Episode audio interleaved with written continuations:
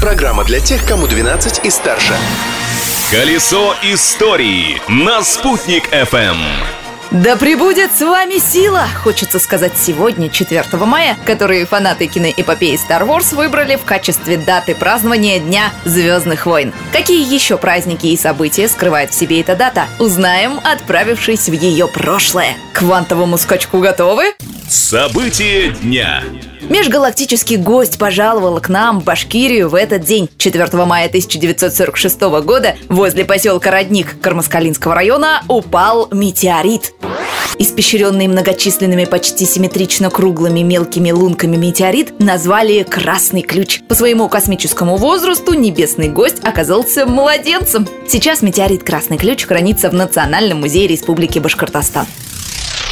А 4 мая 2001 года в Уфимской средней школе номер 74 был открыт военно-исторический музей Героя Советского Союза Георгия Мушникова. Память об этом ветеране Великой Отечественной войны увековечена также одноименной Уфимской улицей. Но изначально ее собирались назвать в честь другого героя СССР Ивана Даниловича Ромашкина, рассказывает сотрудник Уфимской библиотеки номер 17 Андрей Янкин.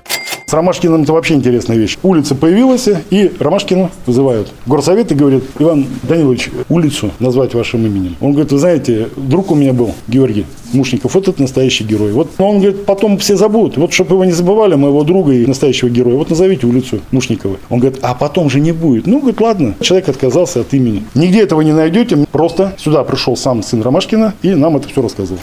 Вот такой бесценный подарок своему другу сделал товарищ Ромашкин. Быть может, дело в том, что сам он был родом из Волгоградской области, а Мушников все-таки наш земляк, родом из Бирского района республики. Как теперь узнаешь? Праздник дня. А еще 4 мая – это Международный день пожарных. Помните ли вы, как выглядели первые пожарные в нашей стране и в республике? Бравые огнеборцы на старых фотографиях изображены в металлических касках, элегантных мундирах, с длинными закручивающимися усами и пышной бородой. Зачем им нужна была такая густая растительность на лице, рассказывает ведущий методист Центра противопожарной пропаганды Уфы Елена Аполлонова. Раньше даже говорили, что когда не было защиты органов дыхания, пожарные бороду свою брали, вот и нос, рот прикрывали, чтобы можно было нормально дышать. Одно из таких сказаний.